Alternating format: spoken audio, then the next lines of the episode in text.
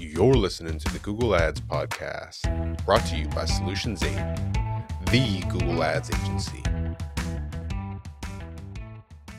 We have more data, which is always exciting. So, shout out to Leandra on our team, who at least told me about this. If you go to reports, predefined reports, scroll down to other performance max campaign placements. First of all, could you hide this any better, Lord Google? This is actually really cool, though really cool. Quite a bit of opportunity to slice and dice that I'm not going to get into because, to be honest with you, I don't know how and I don't want to look stupid as I'm recording this video. I'd have to go to school on it. However, feel free to play with this, and if there's somebody that really knows their their their way around this, I'd be really interested in learning from you. We've got a, a gentleman actually that only does data analytics on our team, so I might have him just go to help me go to school and figure out the multi-dimension ability to integrate some of these reports. Because when I see someone who's not an idiot like me play with this, it can get really cool, just the comparative analysis that's allowed. That said, self deprecation aside, check it out. Uh, we get to see real placements inside of Performance Max, 600 rows of them. And they're actually exactly what you would think. Like it's it's like any other display campaign placements. Here's one of the things that I'd caution you against is I'd caution you against allowing this to discourage you because it doesn't matter. Performance Max isn't bidding on placements, it's bidding on audiences.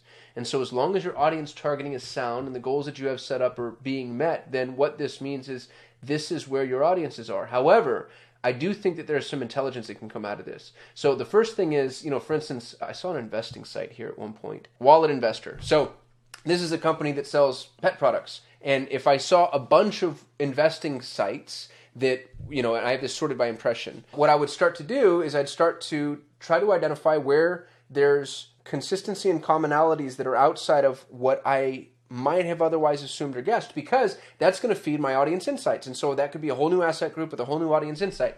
If there was a bunch of these, there's not, but you know what I mean? Like I'm, I'm giving an example. Some of them make a ton of sense. Topdogtips.com. So I look at that and I'm like, gosh, I'm getting, I'm getting so much there maybe that becomes its own audience. Maybe there's its own, you know, asset group just for that. And if I wanted to be real sneaky, check this out, y'all.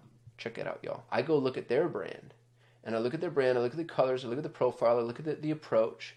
And now maybe maybe the I'm such a child. Maybe the assets that I'm using inside of that asset group are more aligned with this brand. Which I mean, I gotta be honest with you, that's that's Trojan horse level 5000. Like that's badass marketing. If you had a, one brand that was like really performing very well for you. And there's a couple of here too. Uh, my dog guide, my pet child. So I, this is just I don't know. I would get the biggest kick out of digging into this and really going to school and where we're we're heading. There is no, and somebody correct me by the way if I'm wrong because PMax is so new that maybe there's more that more that you've been able to accomplish than we've been able to accomplish.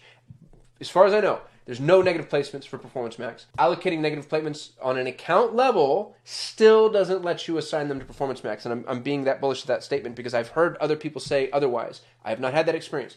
If you upload, you can have negative placements account wide, you can't apply them to Performance Max. So at the moment, PMax isn't allowing us negative placements.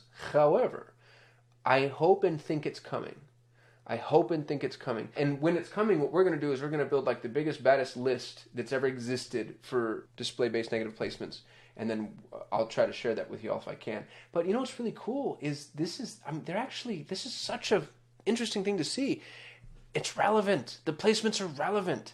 Um, and there's a freaking ton of them. You just get to see like the proliferation of this. And this is a relatively early stage campaign. So, so exciting, y'all. So, so exciting. It's also really interesting to see some of the mobile apps that are more popular than others. Those could also, like, Words of Wonders, 139 impressions in that that one mobile app. That's probably just maybe because it's a more popular game. I've never heard of it.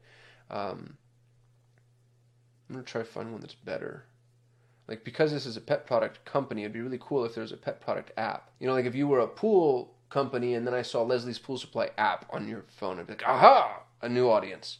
But that's really what I'd be using this for. I'd be using it as an additional audience insight. This is a good example demographically and psychographically. It's probably not quite as applicable to this avatar, but like depending on what it is that we are selling, King James Bible. So for instance, let's say we were doing marriage counseling if we're doing marriage counseling and then all of a sudden I saw a bunch of impressions inside of this app, that would become a new audience for me. But then the advertisements would be more theologically leaning, obviously.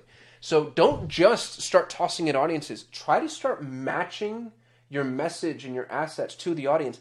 That's where we're going to be cooking, y'all. Like this is that's what's necessary. And that's what makes Performance Max amazing, but also hard. But also hard. We can't be lazy. We've been so spoiled for so long by this insane targeting that's been allowed. It just got so good and so granular that you actually have to zoom out a little bit. You have to make sure, because it is so precise, that your message matches the precision of the targeting. Otherwise, you could be doing yourself a disservice.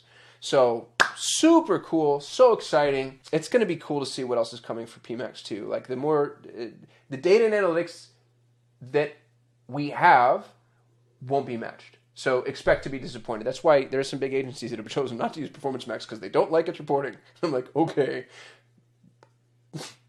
fine. You know, it's like I don't know.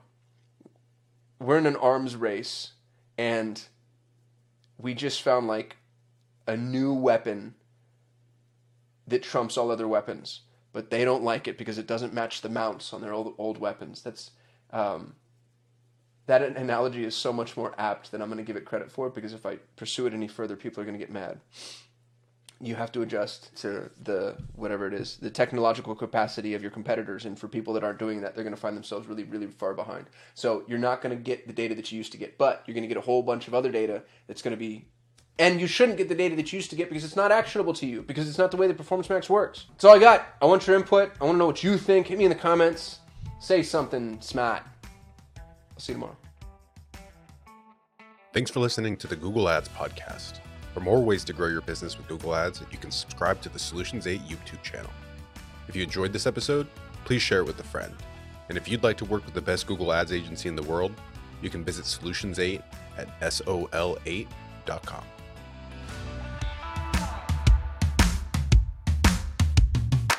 Kasim here. If you're running Google Ads, even if your campaigns are successful, my years of experience have taught me that there are almost always enormous improvement opportunities.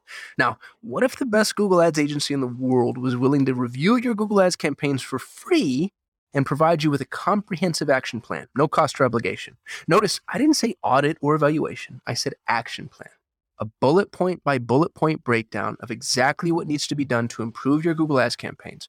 Yours to keep, no cost or obligation head over to sol8.com to get a free Google Ads action plan customized for your business. No strings attached. That's S O L 8.com. S O L, the number 8.com.